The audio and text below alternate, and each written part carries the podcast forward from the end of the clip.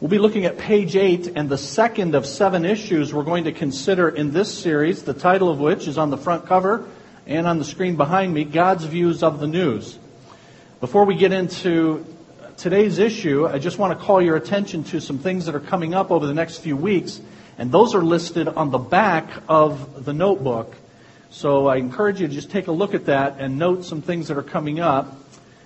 Every Wednesday, we have our midweek program. It meets at Patrick Henry Middle School. That is on Hall Road, about a mile from here, 7 o'clock. And we have kids program, teen program, and adult program, and nursery toddler as well. So every age group is covered. And if you're not participating in that, I encourage you to do so. We just started a new semester of the Adult Community Institute, and so you would be starting just a few weeks in. You haven't missed too much, so this would be a good time to join in.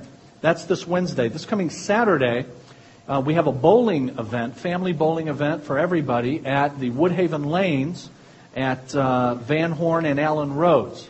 And that's going to be this Saturday, but I think the time on the back cover is wrong because we did that a long time ago, and the bowling alley changed it last week. So the time is 1:30 to 3:30. You can show up as early as 1, and 1:30 to 3:30 will be the bowling event. And you're all invited to come. It's a full family event. And then on February the 20th, Saturday the 20th, you see listed there the Newcomers Brunch. That's brunch at our house. And it's for those who are new to our church. You may have been coming for a while but have never gone to one of the brunches, so consider yourself a newcomer if you've never been to one of the brunches. And we really would like to have you come. We always enjoy those. It is strictly for us to meet you and you us in just an informal setting. I don't have a program of anything I go through. It is just brunch and a good time for a couple of hours, 10 to about noon. We'd love to have you. If you would like to come, then let my wife know or let me know. Today would be great. We try to make a list of who all's coming so we know how much food to make. So that's on Saturday the 20th. And then after that, down at the bottom you see there, March the 14th. Sunday, March the 14th is our next baptism. And we will have baptism at 11 o'clock on that Sunday morning. And then we always have a celebration dinner following that. So look forward to that, and particularly those of you who have not been baptized. It is something that Jesus says that all who claim to follow him are to do. And it's a command of Jesus. It's not an optional. It is something he says to do. And when he says baptism, the word literally means to dip, to immerse. So if you've never been dunked in water for baptism, then you actually haven't been baptized. So if you say, I was already baptized when I was a baby, and so on, one, you weren't a believer at that time because babies can't do that. And secondly, the mode of baptism in Scripture is immersion. That's what the word actually means. So if that hasn't happened with you, it needs to, and I would like for you to see me then, because it's our privilege to engage in helping people in that first step of obedience of baptism. That'll be March the 14th, okay? Today we're going to consider the second of the 7 issues as part of this series, God's Views of the News. Top of page 8, you see that today's issue is evolution. We have 40 minutes. And we have a good bit to cover. And as I mentioned last week, I have the text for you in these notes, so I don't read the notes. They're there for you to read. I simply call your attention to particular sections of the notes, and then I do my best to explain what's there and give some illustrative material. So that's what we'll do again today as well. Page number 8, the second paragraph, you see it says, Darwin's theory of evolution made headlines in 1925 with the famous or infamous Scopes Monkey Trial, as it's so called, in Dayton, Tennessee. Some of you may be familiar with that, but I just want to make sure that everyone reads that and knows what that's about, because it is an incident that has cemented in the minds of many a particular view of those who are Bible believers for the decades since, nearly almost 100 years now. And that view that folks have of those of us who believe the Bible to be true in all that it affirms is a negative view. And much of it comes from the Scopes Monkey Trial or incidents like it. Now, why? Why is there this negative view of those who believe the Bible that came out of this event? Well, the event was, as it says, in Dayton, Tennessee. And it was a case in which a biology teacher John Scopes was prosecuted for teaching evolution. At the time, in the state of Tennessee, as in other states, it was against the law to teach evolution. Things have changed a bit. Now it's against the law to teach creation, but it was against the law to teach evolution back then. He did, and was prosecuted. And it made headlines nationwide because the two combatants in that case were, on the prosecution side, William Jennings Bryan. William Jennings Bryan was from Dayton, Tennessee, and you may not know that name, but back then he was a well-known, very well-known politician. He had been Secretary of State. He had run for president 3 times, had been the nominee for president 3 times, and came close to winning. He gave in 1896 at the Democratic National Convention a speech at that convention that's still considered a classic political speech. It's called the Cross of Gold speech, and you could Google that and you would find information about it. So he was a well-known politician, but he was also a fundamentalist Bible believer. And so he took on the case as the prosecutor. Well, that gave it newsworthiness in itself. But to add to it, the American Civil Liberties Union decided to finance sending a Chicago lawyer down to Dayton, Tennessee, named Clarence Darrow. And so it's Clarence Darrow versus William Jennings Bryan. And so it made headlines. And the press descended on this little town of Dayton, Tennessee, for about a week in 1925. And writing back home, particularly writing back home to the north, these folk from the north did not much care for the Hicks as they saw it and the rednecks as they saw it in Dayton, Tennessee. And you could see it in the writing. If you ever wanted to go back and look up archives of H.L. Mencken, who wrote for the Baltimore Evening Sun, he went down to Dayton, Tennessee, and he wrote about the Scopes Monkey Trial. And the stuff he wrote about Bible believers was not flattering at all. So it's cemented in the minds of many people that these are backwoods, ignoramuses kind of folk. And that view of people like me, I won't include you, but people like me, has stuck for a long time. So it's famous or infamous for that reason. And unbeknownst to a lot of people, actually William Jennings Bryan won that case. The guy did lose, Scopes, and he was found guilty. But in the press and in the larger war, Bryan and his cohorts lost. There was a theatrical play, and then later a movie called Inherit the Wind. We have that for you in that paragraph that was made about this. And I have an article, you could look this up as well, in a journal called First Things. And if you were to look up First Things and Inherit the Wind, you get a long story about that play and that movie and how biased it is against those who believe the Bible. But it didn't help our reputation, my reputation, the trial itself, and the aftermath of the trial as well. So that's what that is about.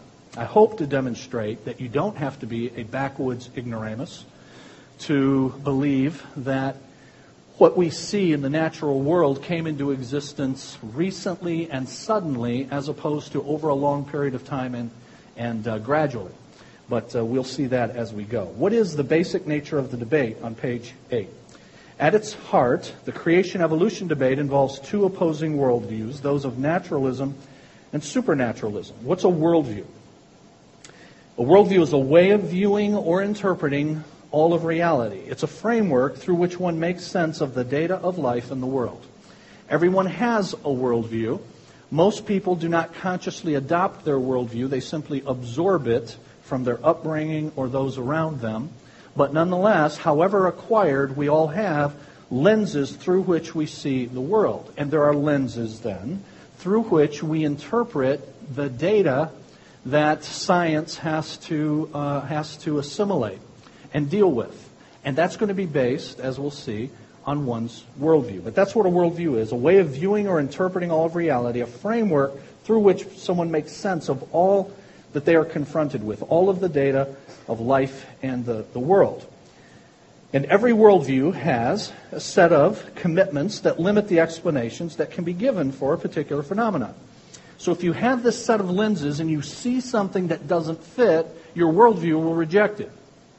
You say, but scientists don't operate that way. Think again. So here is Richard Dawkins, who's evolutionary philosopher. He's written the book, The Blind Watchmaker. He's one of a handful of atheists over the last 10 years that have become very militant in their atheism.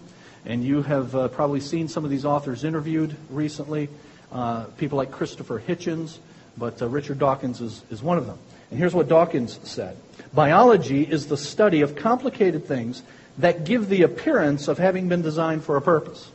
Now he goes on, and the title of the book is The Blind Watchmaker, which suggests to you that even though that's the appearance, that's what it looks like, that's not the reality, that's not the deal. Now, why is what it looks like not what is real?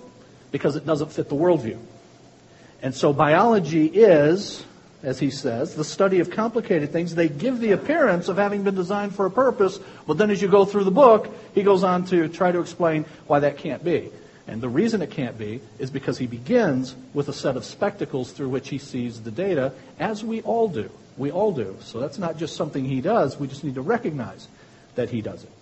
But he's not the only one, of course. Francis Crick, who won the Nobel Prize for Science for his part in discovering DNA, Francis Crick says this: biologists must constantly keep in mind that what they see was not designed, but rather evolved. Now, why do they constantly have to keep that in mind? Because for all the world, when you look at it, it looks like it was designed, but you got to keep in mind that that can't be true. And the reason that can't be true is because you've got the glasses through which you're looking at it, and you always got to remember you got the glasses and make sure that you don't defy what the glasses filter. So with that last sentence, these statements betray the fact that evolution is necessitated by philosophical naturalism. That's the first worldview. The foundation of the worldview is, without question, philosophical and religious. I'll just quickly say this, that it is false then, a false dichotomy to say that on the one hand, those who believe in recent sudden appearance of what we see is religious, a religious commitment, but evolution is not. That is a false dichotomy.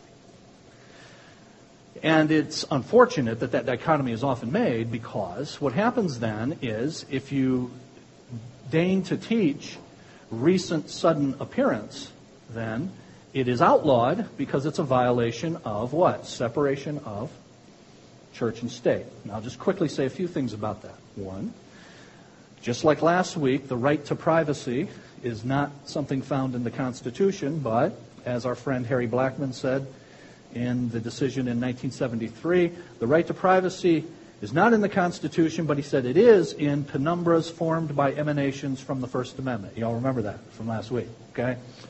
Well, you also will not find the phrase separation of church and state in the Constitution either. What you do find is the First Amendment, which does not prohibit the free exercise of religion for any U.S. citizen. And so Congress shall make no law, the First Amendment says, respecting an establishment of religion or prohibiting the free exercise thereof. That's what it says. From that has come what we call the separation of church and state. And that's an unfortunate phrase because it simply has the things that are outlawed as theistic stuff. Now, do you know what I mean when I say theistic stuff? Stuff that involves God, church, Bible, presumably creation, prayer. Those kinds of things are on the God side of the slate. And so those are a violation of the separation of church and state. But see, what's violent, what is prohibited in the Constitution is not church or theistic stuff, it's religious stuff. And hear this, religious stuff is not necessarily theistic. Did you know that? That atheists have religious commitments, do they not? They're absolutely rabid about their commitments. These guys could be preachers. If you ever hear Christopher Hitchens, and here's a debate for you to look up, Christopher Hitchens versus Douglas Wilson. You can Google all this stuff. Christopher Hitchens versus Douglas Wilson. They had a 5-part debate online, and Douglas Wilson kills Christopher Hitchens in this debate. But one of the things he accuses him of is being a preacher, because you've got a religion that you are propounding. And a key tenet of that religion is naturalism, which evolution is based on. So I just want you to think about that, that it is not just recent sudden appearance of what we see that falls into the religious category. So does evolution, based on naturalism. The second worldview is supernaturalism, founded on the assumption that the material world is not all there is or all that can be known. Therefore, explanations need not be limited to natural phenomena. Now, if you ever wanted to prove that to someone, it's fairly easy to do that what we can see and test is not all there is. And that was done in another debate between atheist Gordon Stein and a fellow named Greg Bonson, a Christian apologist. Apologetics means to defend the faith. Greg Bonson versus Gordon Stein. And in that debate, Greg Bonson, before an audience at the University of Southern California, embarrassed Gordon Stein greatly by asking him to prove where the laws of logic that Stein claimed he would use to show that there is no God. There is no God, and I can show this because of the laws of logic. And the Christian's question was, where did the laws of logic come from? Can you see them? Can you grab them? Can you touch them? And, of course, you cannot. You have to presuppose them, don't you? Something that you can't see. You have to presuppose them to make the very argument. And so this notion that there is more to the world than more than matter, more than what you can perceive with your senses is not difficult to prove at all. Bottom of that page, one worldview says only naturalistic explanations are valid in science. The other allows for supernatural explanations. Both of these positions have the nature of a pre-commitment or a presupposition. We cannot prove them. You can't prove the starting point. You can't prove that naturalism is all there is. You can't. And you can't prove your starting point of supernaturalism. You begin with that presupposition, and then you filter what you see through that. Both sides do that at all times. Therefore, the debate is not primarily about evidence, but it's about one's interpretation of the evidence. And let's see that, page 9. If someone asks me, do you believe in evolution? My answer is yes. You say, I didn't know that before I joined this church. You should have told me. But the answer is yes if we understand what's meant by that, because there are two kinds of evolution. There's microevolution and macroevolution. Micro means small. Macro means big. If you ask me, do I believe in microevolution, the answer is yes. Small evolution, meaning that changes occur under different environmental conditions, or mutations occur. Things mutate, they change. That's what mutate means. They change under different conditions, and you can show that in a laboratory. And scientists have done that, and they've done it using primarily the poor, hapless fruit fly. So, the fruit fly, you stick it in conditions where you bombard it with radiation. And you watch. It will evolve. It will mutate. Things will change. You bombard it with enough radiation, and it becomes a really weird-looking fruit fly. It might grow another head, another leg, some wings. That is one ugly fruit fly. But here's the key point. That's micro. It has zero to do with macroevolution. Because everything that grows and sprouts, every last thing, is all fruit fly stuff. It's not bat stuff. It's not any other thing stuff. It's fruit fly. And in order to get macroevolution, you've got to go from one to something else, which becomes impossible to do, it turns out, as we'll see when we get to page 13. It's impossible to go from the one to the other. That is why the transitional forms are sometimes called the missing link. Why are they called the missing link? Because they're missing. And guess what? They're still missing. And the drawing that you have in your biology book is a drawing. It's a drawing of what we think it would look like if we found the stuff. But the stuff is missing. We're still looking. We are sure we will find it because of our pre-commitment. We know it's there. We just haven't located it as yet. So microevolution happens. Mutations occur. Changes occur under different environmental conditions. That's not a problem. The problem becomes when you extrapolate. I just like that word, extrapolate. From micro to macro. When you go from amoeba to man, as it's sometimes called. So one can see, top of page 9, the debate is not primarily about the evidence when he considers the distinction between these micro-macro. Darwin's theory is macro, in that it sees the process of natural selection as the explanation for the evolution of one species to another. Yet, one can, as creationists do, recognize micro can and does occur without accepting macro. For instance, it's true that slight mutations take place, but notice within their kind. However, last sentence, it's an entirely different thing to suggest that this evidence should be interpreted as the explanation for the origin of species, title of Darwin's book. So it's one distinction that you need to make. Do you believe in evolution? Yes, the microtype, not the macrotype. The other distinction is operation science and origin science. They're actually two different, and this is really important, two different kinds of science. And the kind of science that we're familiar with is most often in the operation science category. Operation meaning that you can look at and observe how something operates, how it works, thus operation science. And you can, in a laboratory, watch what happens, watch a phenomenon taking place. And operation science adheres to what we know as the scientific method. The scientific method begins, you guys remember this from school, right? It begins with observation. You observe a phenomenon taking place. And then based on watching that, you do experiments with it, and you develop a theory. And if a theory is confirmed over and over, it becomes a scientific law. But it all begins with observation. But here's the problem with origins. They only happen, it only originates, thus the word, origin. You can't repeat it. It originated one time. It's the original. The first. You can't observe it taking place. It happened.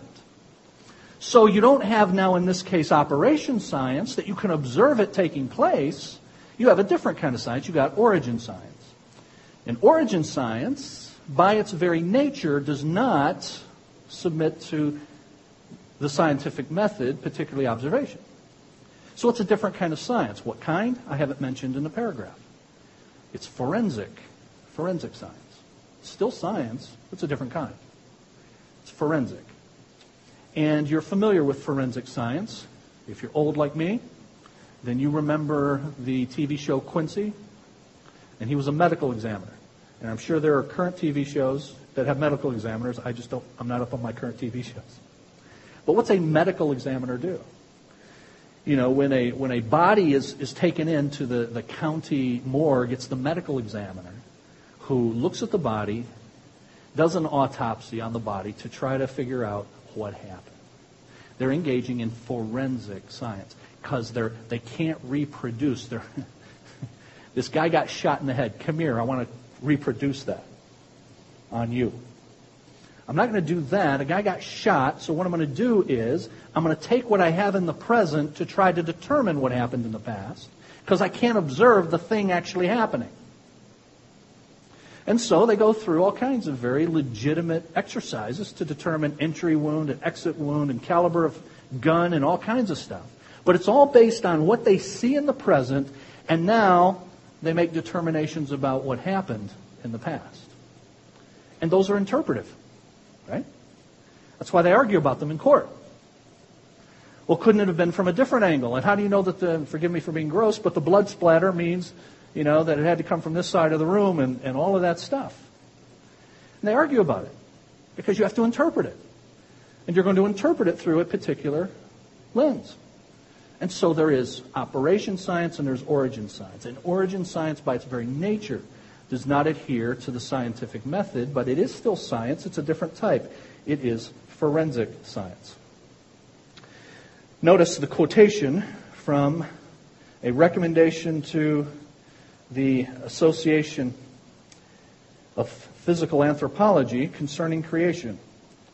In any confrontation, you should be prepared to show that evolution is scientific, not that it's correct. One need not discuss fossils, intermediate forms, or probabilities of mutation, These are incidental. The question is, what is science, what is religion? Therefore, if you must confront the creationists, we suggest you discuss the nature of science, the kind of knowledge it can provide and cannot provide. Well, I'm simply telling you, you should be happy to engage in that debate. Just make sure that we understand what kinds of science we're talking about. Okay? And then if you look at page 10, then,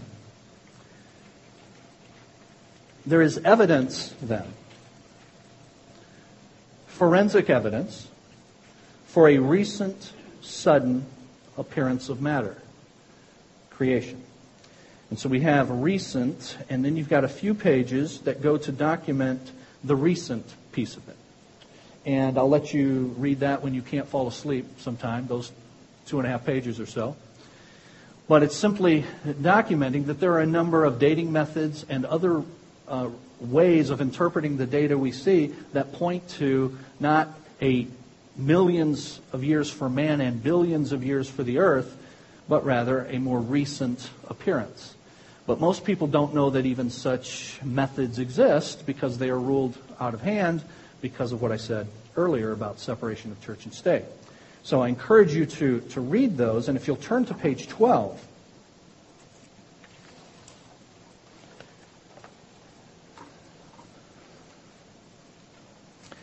that first full paragraph says that Joe Martin lists 3 major assumptions that are made in order to arrive at dates in the range of billions of years. And so I want you to have those pages to know that there are a number of methods that point to recent appearance, but I also want you to know why it is that the methodology that comes up with billions of years is off, and it's because it's based on some assumptions. And these are unfortunately, unspoken assumptions that people like me have to point out and speak.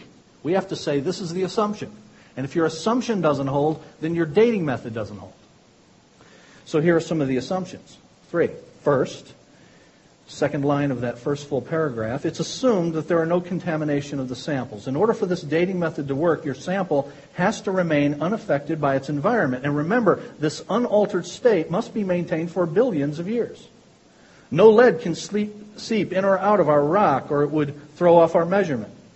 It requires what scientists call a closed system. In his book, Scientific Creationism, Morris argues there are no closed systems outside of the laboratory. A closed system is ideal for analysis, but it's non-existent in the real world. That's the first assumption. If that assumption is wrong, then the dating is wrong. Second assumption, that there are no daughter elements present in the original state of a sample. For example, if God created the rock in question, and prior to this they've talked about a rock, in question, as the Bible teaches, is true for all matter in the universe, how do we know whether he created the rock with lead already in it?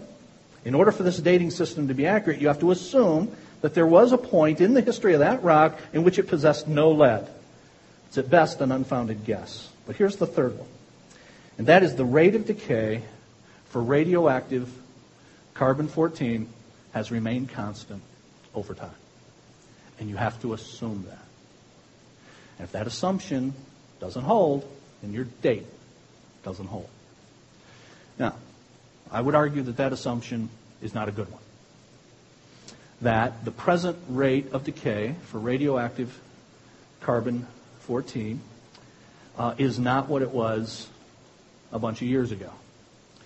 Can you prove one way or the other? You can't. You weren't there. You don't know what the rate was. But you have to assume that it's remained constant and then extrapolate backwards to find out how old this fossil is. But I would argue that the better assumption is that that rate of decay has not remained constant. And one of the reasons I would do that is because rates in the present going forward change all the time, don't they?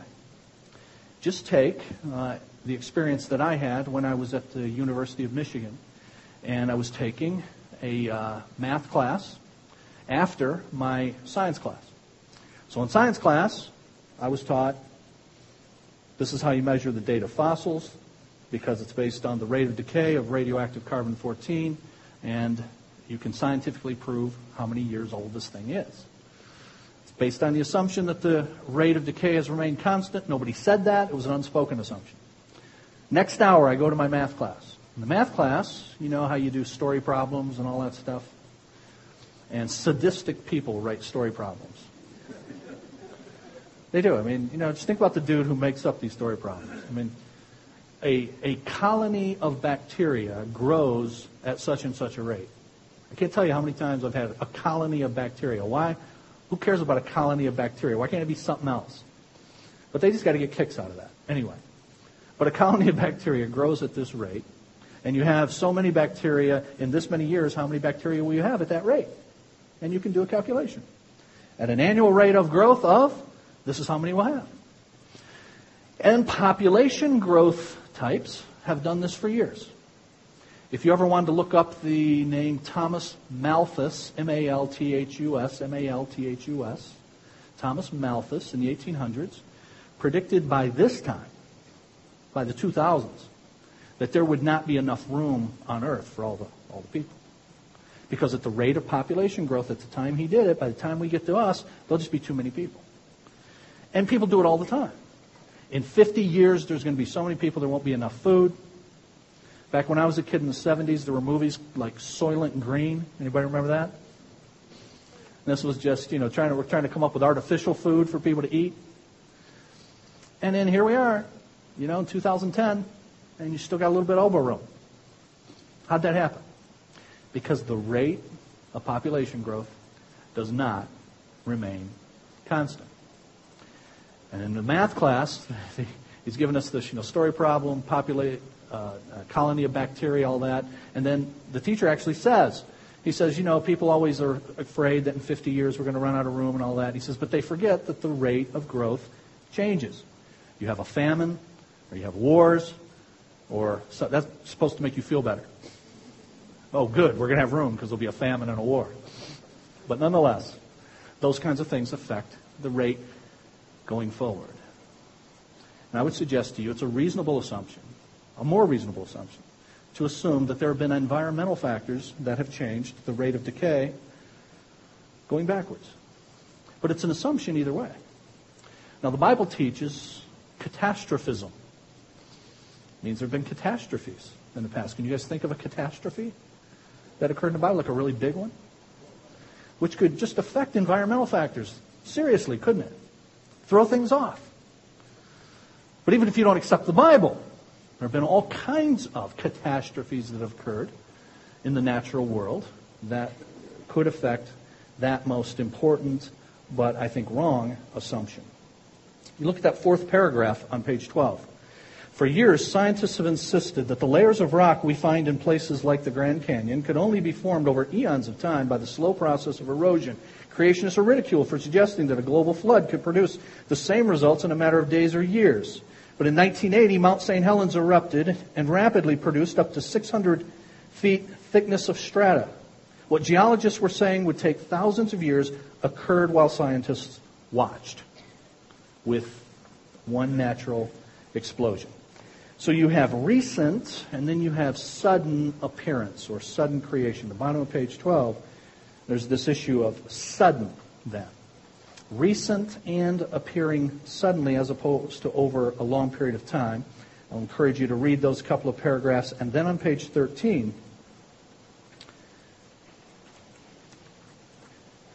there is creation. Nearly 150 years after Darwin first proposed his theory, we're witnessing a new scientific revolution. This revolution has taken the form of a movement in the scientific community called intelligent design. The effects of that movement have begun to wash over the public arena. School boards, city councils are bringing the topic to the table. Momentum gained, or the evolutionary position, by events such as the infamous Scopes Monkey Trial and years of popular media campaigns, is being at least somewhat reversed as science exposes the philosophy that props up Darwinian evolution. Intelligent design involves a number of pieces of evidence that the universe was created, including the idea, and this is what I wanted you to see, irreducible complexity. Because you remember I said earlier the whole missing link thing and the transitions turns out to be impossible? Well, here's what I was referring to, irreducible complexity.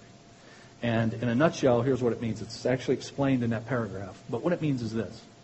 In order to get to the complex systems that species need to survive, even subsystems like an eye, that's part of an overall human system, in order to get to that, you have to have enough irreducible minimum kinds of stuff in place for it to survive at all. And millions of years means that the species will not survive long enough to actually make it there. It can. It's got to have certain stuff in place in order for it to survive. Irreducibly complex. It has to have a minimum of complexity in order for it to get from here to there. So one of the reasons you don't find the transitional forms is because they're impossible to happen in the macro way that evolution claims. And irreducible complexity, I'm convinced, has proven that very thing. Further, if Darwin's theory were correct, then the truth is we should be tripping over the number of transitional forms that would be around. I mean, he's got all sorts of time, all sorts of changes taking place, such that we should be tripping over these transitional forms. But it turns out we can't find any, which is an embarrassment to our friends. Let me give you a few quotes that are not in your notes. This is Darwin. Darwin said, "The number of intermediate varieties which have formerly existed on the earth must be truly enormous." He's right. If his theory is right, then there would be an enormous number of these intermediate transitional varieties. Truly enormous. Why then is not every geological formation and every stratum full of such intermediate links? That's him asking that. Geology assuredly does not reveal any such finely graduated organic chain, and this perhaps is the most obvious and gravest objection which can be urged against my theory. That's Darwin. And he would be right about that. But it's not just Darwin. The Field Museum of Natural History, in one of its publications, recently said, "The record of evolution is still surprisingly jerky," their word, "and ironically, we have even fewer examples of evolutionary transition than we had in Darwin's time." Because some of those that Darwin even had turned out to not be correct. We have fewer. One more. Stephen Jay Gould, Harvard biologist, now deceased, and now correct about this issue, but nonetheless. He said, the extreme rarity of transitional forms in the fossil record persists as the trade secret of paleontology. We just don't have them. We should be tripping over them. Darwin said we should have bunches of them. We don't. And we don't because they can't, and they can't because of irreducible complexity. Now, what are the theological implications of this in our last 5 minutes? I mean, what does it matter? Because sometimes people will say, can't you harmonize the Bible with science? And my answer is, yes, you can harmonize the Bible with science. You can't harmonize the Bible with evolution. You can harmonize it with science, but remember there are different kinds of science. But you cannot harmonize it with evolution. And let me tell you why. First, if you're going to believe what the Bible says, the Bible is very clear that God created the world suddenly, quickly, not over a long period of time. Now, why do I say he's very clear? Because he goes out of his way to make it clear in the creation account. Each of the 6 days of creation ends this way, and the morning and the evening were the first day. And the morning and the evening were the second day. And the morning and the evening were the third day. I mean, if you just wanted to make it clear that we're not talking about a long period of time, you might say something like, the first day is comprised of a morning and an evening. That's one. Two. In your Bible, the first part of your Bible in particular, which was written in Hebrew, every time the word that's translated day, the Hebrew word translated day is yom, like in Yom Kippur, Day of Atonement. Every time the Hebrew word yom is used with a number, like first yom, second yom, every time. It's a 24-hour regular day. And the evening and the morning were the first yom, and the second yom, and the third yom. It's consistent throughout the Old Testament. And then in addition to that, you have Exodus chapter 20, verses 8 through 11. Exodus 20, verses 8 through 11. Exodus 20 is the giving of the Ten Commandments. One of the Ten Commandments is to remember the Sabbath yom, day, to keep it holy. Here's why. That passage says this. Here's why I want you to remember that day. For, I'm quoting, in 6 yoms, the Lord God made the heavens and the earth and everything in them. So, if the Sabbath day is a regular day, it's based upon the fact that God made the world in six of those things. Six of those yoms. So unless you're resting on the Sabbath, like, for 1,000,000 years, which I know a lot of us want to do, but the truth is it's one day. And it's one day related to the other six. So the Bible cannot be harmonized with evolution. It can be harmonized with science, and that's one of the reasons. Here's another reason. Jesus' own confirmation of the creation story. If the creation story is not as normal interpretation would render it, then Jesus' own veracity, his own truthfulness is called into question.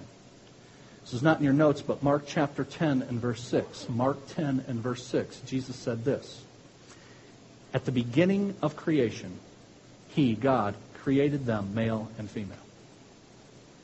So at the beginning of creation, God made Adam and Eve. That's good for us. That fits for us. It doesn't fit for evolution. Because, of course, at the beginning, you don't have Adam and Eve. You've got millions of years of stuff going on to produce Adam and Eve, which brings me to the final and perhaps most crucial matter. And that is this. What the Bible teaches about the origin of death, the beginning of death. You see, in evolution, you have to have death going on for millions of years before you have humanity. But in the Bible is clear that the origin of death is because of the sin of humanity. Prior to the sin of humanity, there was no death. If you have death prior to the sin of humanity, you now have misdiagnosed, we have misdiagnosed the problem, and so the solution that the Bible gives is also inaccurate. Namely, the death of Jesus on our behalf. Death came into the world because of sin, human sin. And so Adam and Eve are told by God, in the day you eat of it, you will die. They die spiritually, and then later they die physically. There was no death prior to that. None. The wages of sin is, what does the Bible say? The wages of sin is death. But the gift of God is eternal life through our Lord Jesus Christ. So, can you harmonize the Bible with evolution? No. Can you harmonize the Bible with science? Yeah. But you've got to understand what science is, okay? All right, I encourage you to read the stuff we skipped. It is it is noon. I don't like to brag, but that is really cool. All right? Thank you all. You're dismissed.